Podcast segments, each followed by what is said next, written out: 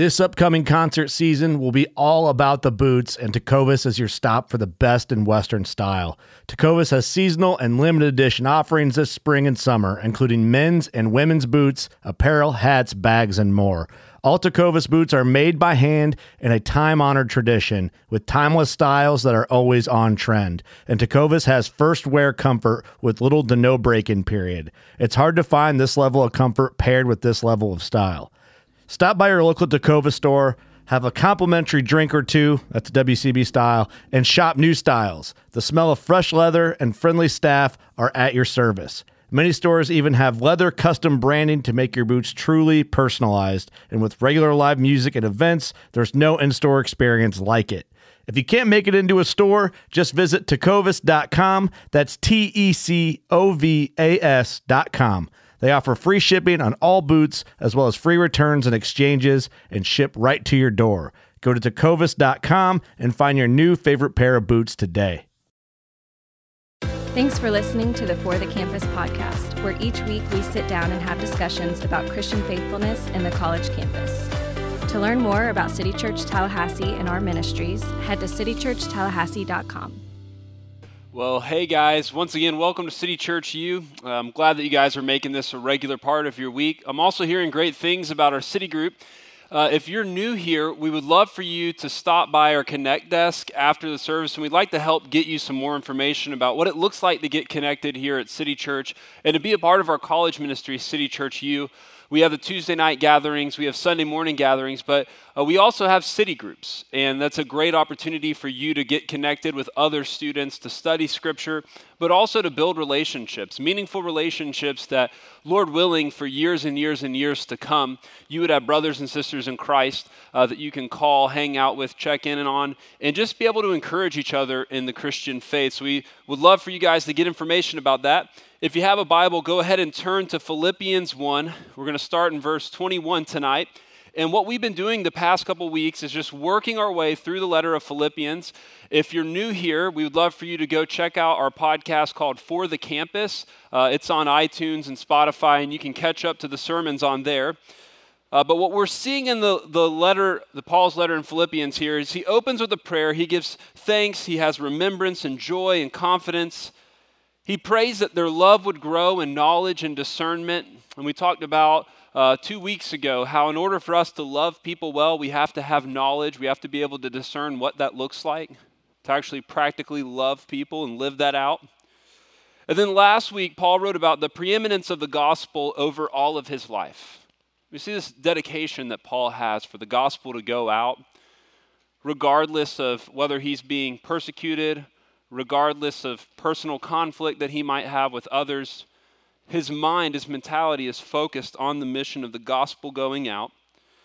And then we uh, are going to kind of pop in today in the text here and see how Paul thinks about his life and how he thinks about death. And in order for us to kind of get us uh, up to context here, I'm going to start in verse 18 and then work us into the passages we're studying tonight, 21 through 23. He says, What does it matter? Only in every way, whether from false motives or true, Christ is proclaimed. And in this I rejoice. Yes, and I will continue to rejoice because I know this will lead to my salvation through your prayers and the help of the Spirit of Jesus Christ. My eager expectation and hope is that I will not be ashamed about anything but that now, as always, with all courage, Christ will be highly honored in my body, whether by life or death. And then in our passages tonight, we're going to get to see what Paul means by that. In verse 21, he begins, he says, For me, to live is Christ, and to die is gain. Now, if I live on in the flesh, this means fruitful work for me, and I don't know which one I should choose. I am torn between the two. I long to depart and to depart and be with Christ, which is far better. There's two important questions that we're going to look at tonight that Paul asks us in this verse. I think the verse asks of our lives. The first one is this What do you live for? What do you live for? And the second one is How do you view death? And as lofty and abstract and Strange as those questions may be, they seem like late night banter at a coffee shop for many.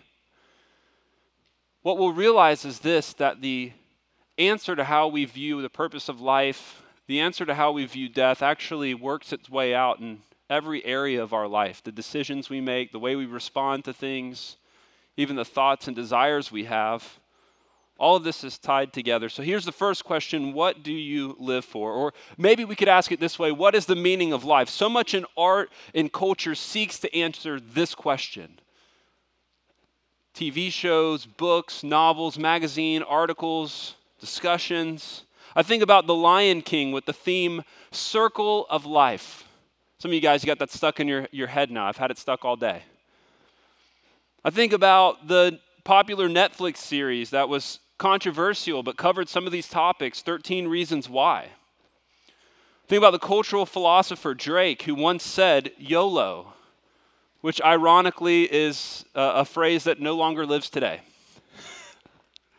the list could go on and on. We could talk about art and culture speaking to the meaning of life, but if we had to boil it down to a few common answers, a few larger presentations, here's what we would be told we should live for. One group would say we should live for ourselves. We should live for ourselves, enjoy what you can. If your desire is financial success, then do everything you can to get money, to save money, to earn money, to make interest. Or maybe to live for ourselves means popularity Let's influence as many people. Let's, let's be as famous as possible. Or maybe just success, to leave a legacy in business or comfort or security. A lot of people would say the meaning of life is just to enjoy it. Enjoy it for yourself. Whatever that means for you, live it out. Other people might seem more noble. They might say, well, what do you live for? You live for others where we are all we have. It's our job to make things just a little bit better and a little bit better and to keep building on and adding progress. And not that that's bad, but that's not the central focus of our lives. It's not what Paul is pointing us to. Just to make things a little bit better, just try to do things a little bit better than the last people. Some people would say nothing. There's no real meaning in life. We're just here no purpose, no significance, no meaning. But Paul says, to me, I live for Christ. I live for Christ, not myself, not just for others, not for nothing with no purpose. Ultimately, the greatest purpose of my life, the center of my life, is Christ. And he's going to explain more about what that means in the verses to come. But this is the countercultural nature of the gospel. You've probably been on a college campus long enough to realize how many people are telling you that all of life is just about you, about what you want to do, what you want to become, what you want to accomplish. And not that it's bad to accomplish things, not that it's bad to do things, but is there more to life than just our paper resume, our bank accounts? the experiences we have, the places we go. This is the counter-cultural nature of the gospel. For me to live is Christ. I don't know if you've noticed in the past 10 years the recent phenomenon in restaurants of the, the build your own.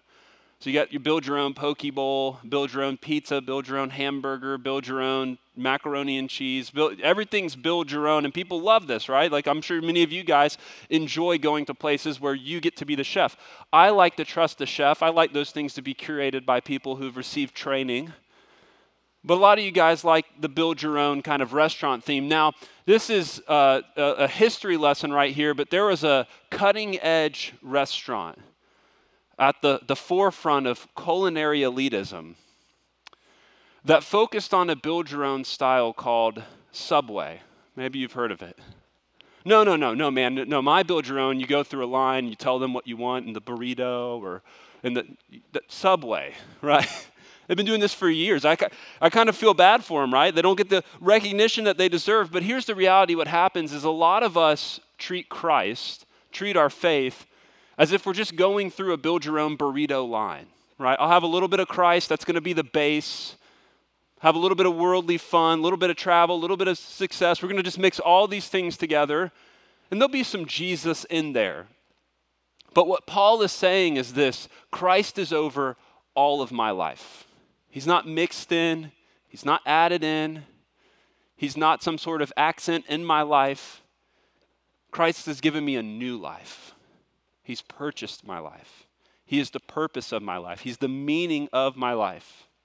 Now, once again, that doesn't mean that we don't pursue careers, we don't start families, that we are financially foolish, but it does change the way that we view the question, What do you live for? And Paul says, For me, I live for Christ.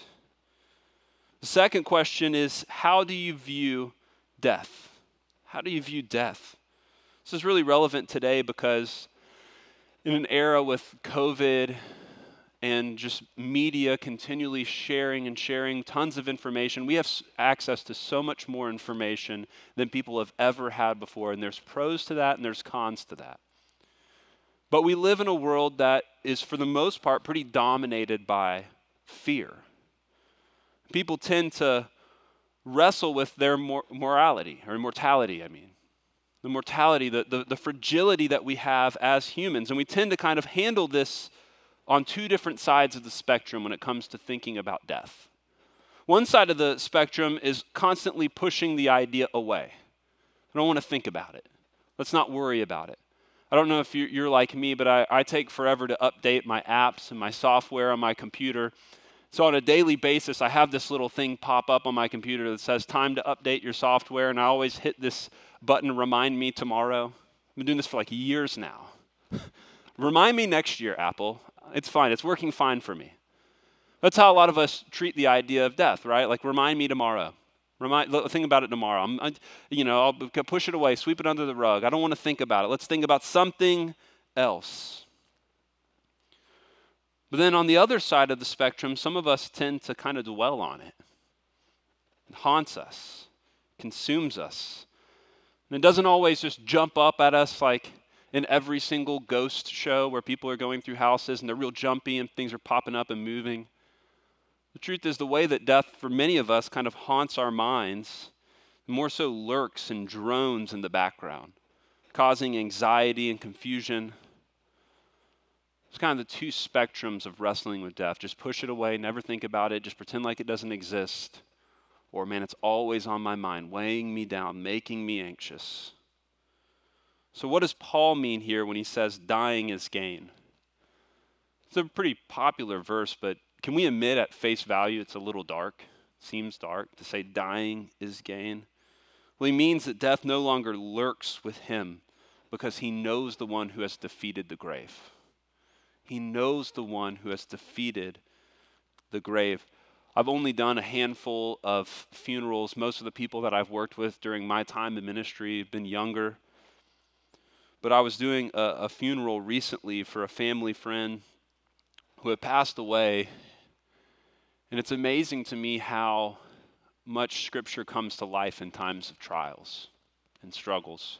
One of the passages that people often grab to and find hope in is what Paul writes in 1 Corinthians 15. He's writing to the church in Corinth who, just like you and I, wrestling with their mortality. And he, after talking about the, the victory of the resurrection in Christ, Paul says this in 1 Corinthians 15, verses 54 through 58. You probably heard of it before. He says, Death has been swallowed up in victory. Whose victory? Christ's victory. When? In the cross and resurrection. Death has been swallowed up in victory. Where death is your victory. Where death is your sting. The sting of death is sin, and the power of sin is the law. But thanks be to God who gives us the victory through our Lord Jesus Christ. Therefore, my brothers and sisters, be steadfast and movable, always excelling in the Lord's work, because you know that your labor in the Lord is not in vain. Wrestling with mortality, wrestling with death has happened for thousands and thousands and thousands of years. And what Paul is saying in this passage is that in Christ we have victory. Because the one who died on the cross in our place and the one who resurrected three days later, defeating death, has given us hope. And the reason that we have hope is not because we can do enough good things in our life to somehow cancel out the bad. The reason that we have hope is not that we can enjoy a lot of things before we die. the reason that we have hope is because Christ has defeated death. And Paul was somebody who had wrestled with this as well and has grasped it and has found his hope in Jesus Christ. So he's saying that Christ makes sense of all of this. He's the answer to life, he's the answer to death. He's the purpose of our life while we live, and he's the prize of our life after we die. These are the thoughts going through Paul's mind as he writes the letters of Philippi- uh, letter of Philippians in a Roman jail cell, almost certain of his coming death. One of the things that I do with my family is we work our way through the New City Catechism, which is just questions and answers about, about life and Scripture. And the opening uh, question, which my four year old, she's memorized the first, first 10. She likes to sing them, they have songs that they can sing. The first question of the New City Catechism is this What is our only hope in life and death? The answer is that we are not our own, but belong to God. Hearing my four year old sing that is one of the most beautiful things, long before she understands even the, the depth of what is the purpose of life or the weight of the fact that we all face death. Before she even wrestles with those things, she's getting to learn that her hope is that we belong to God. This is what Paul means later in Philippians, which we'll get to, where he says, I press on to make it my own because Christ Jesus has made me his own. I belong to him. He's my hope. He's my life. And even in my death, he's over it all. One of the things when I was studying this passage that was pointed out to me that I thought was interesting is that when it talks about to live is Christ and to die is gain, that in the original Greek, the verb is is not in there. It's a little bit more abrupt than that. It's more like Christ living, dying, gain. One commentator said it's almost like, from a, a writing standpoint, poetically, Paul is giving us a mantra, a heartbeat, almost like a drum repetition sound Christ living, dying, gain. Christ living, dying, gain. See, Paul's not just telling this to the church of Philippi, he's reminding himself of this as well. Christ is over my life, and Christ is the hope in my death. Have you noticed how we're often drawn towards causes? Because I think the reason we're so drawn towards causes is because we want our life and we want our time to count. We want to do meaningful things. We want to be a part of something bigger than ourselves. And we don't just want to just be around and leave no legacy at all, make no impact in a positive way. So, so many people in our world and so many people in our culture are drawn towards trying to participate in things that they feel like are bigger than themselves. Now, the reality is that, as admirable as this is, this often never goes beyond the brands that we buy or the voting boxes that we check, or maybe some occasional time that we volunteer. Not that those things are bad. But that's usually the extent of, in our minds, what it means to be a part of something bigger than ourselves. But Paul lived for something greater than his life. And he believed in it more than just the things he purchased, the decisions he made, the voting boxes he checked, the time the volunteer time that he gave. He wanted to give all of his life to this thing that he saw greater than himself, Jesus Christ. Christ is my life. Here's what it means, kind of played out in the life of Paul, and we're going to see this in the following verses. One, there's no sacrifice too big. There's no sacrifice too big. See, for Paul, if Christ is my life, if he's purchased me, then there's no, there's no above and beyond I can go. Everything I can give is to him. But also, there's no task too small. There's nothing beneath him. He'll serve Christ, he'll serve the church in, in any way that he can because nothing's too lowly. In a discussion I was having earlier today with some of our staff, we were talking about how we live in a self esteem culture. It's always about elevating our view of ourselves. In Christian humility, C.S. Lewis once said, is not thinking less of yourself, but thinking of yourself less. It's not devaluing yourself because you're made in the image of God and you're loved by Christ. But it's learning how to value other people more. It's learning how to value the work of the Lord more. No task is too small. Once again, Paul, this is a countercultural thing where he's saying Christ is my life, so I'm going to lay it down. I'm going to give it to him. Now, what, is, what does he mean by that? What does it look like? Well, look what he says next in verse 24. After thinking through that, he says, But to remain in the flesh is more necessary for your sake, writing to the church of Philippi, real people in a real place. Since I am persuaded of this, I know that I will remain and continue with all of you for your progress and joy in the faith, so that because of my coming to you again, your boasting in Christ Jesus may abound. See, Paul loved, once again, Paul loved the church of Philippi these brothers and sisters in Christ. And Paul's not just writing like a blog and just sending it out to everybody in general. He's writing in this moment to real people in a real city that he loved. He says, I long to be with Christ because I know the joy and the prize that I have in him. But yet I know that Christ has called me to a work. I know that Christ desires for me to invest and care in you.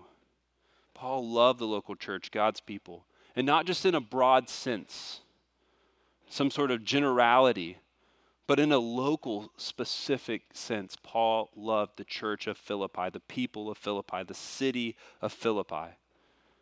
I heard it said once, and I thought it was helpful that sometimes loving everyone in general can cover up not loving people in particular. Have you noticed that? It's easier for us to love big, general groups of people than sometimes it is just to love individuals, people in particular. It can be challenging. Of course, Paul loved the church in a broad sense, but he also loved the church in a narrow sense. Loved the people of Philippi who made up the church of Philippi to not love the individual, to not love in the narrow sense, doesn't make any sense with the big sense. It's like saying, I love the forest, I just don't want to be around a tree. Right? You don't love the forest. Well, I love the idea of the forest, I just don't want to get dirty. Paul's loving these individuals, and it's hard to live this out, but he saw his life as a gift to the church.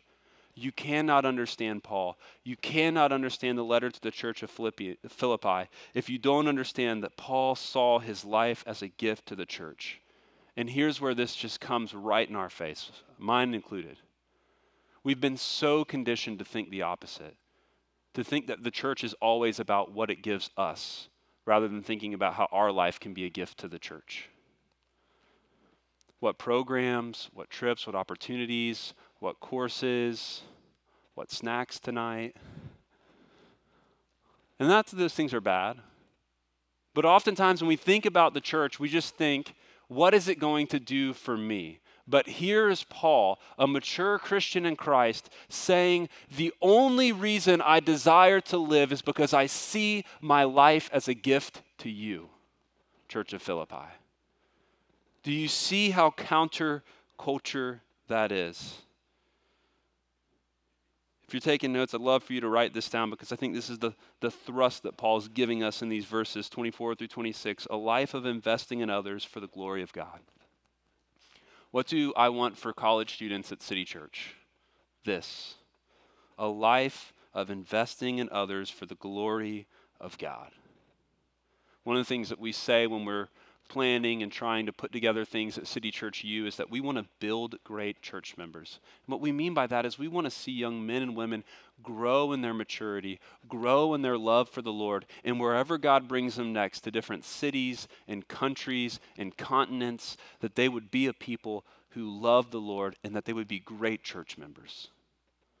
Not because it fills a room with numbers, but because of how it impacts the lives of others. Because great church members put others first. They're great friends and mothers and fathers. They're great evangelists who share the gospel of Jesus Christ. They're great counselors when friends need help. They put others before themselves. This is a continuation of what Paul is saying to live is Christ. He doesn't just mean to live is Christ. So I'm going to go around singing hymns and posting Bible verses and not really participating in any individual's lives, but saying positive things about Christianity in whole. He means living it out with people. In this instance, in particular, the church of Philippi. This involves loving and serving Christ's bride, the church. So, what did Paul have in mind? Last, last thing I want to look, look at tonight is this. What does it look like for him to, to invest in them? Well, one, he says to remain and continue for others. To remain and continue for others. He says that right there, verse 24, but to remain in the flesh is more necessary for your sake. If you ever wonder where I get, get these points from, just right there in the text. To remain. I think that this is a lost gift or a lost art.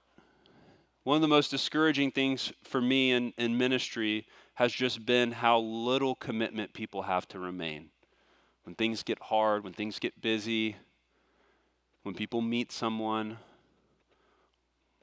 just truthfully, the ability to remain, it has really gone away. I think we've lost that art.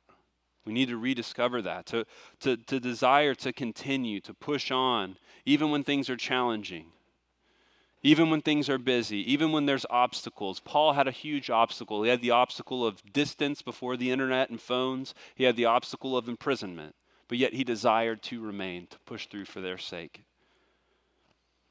Also, to see and desire the progress of enjoying the faith of others. It is important our relationship with Christ.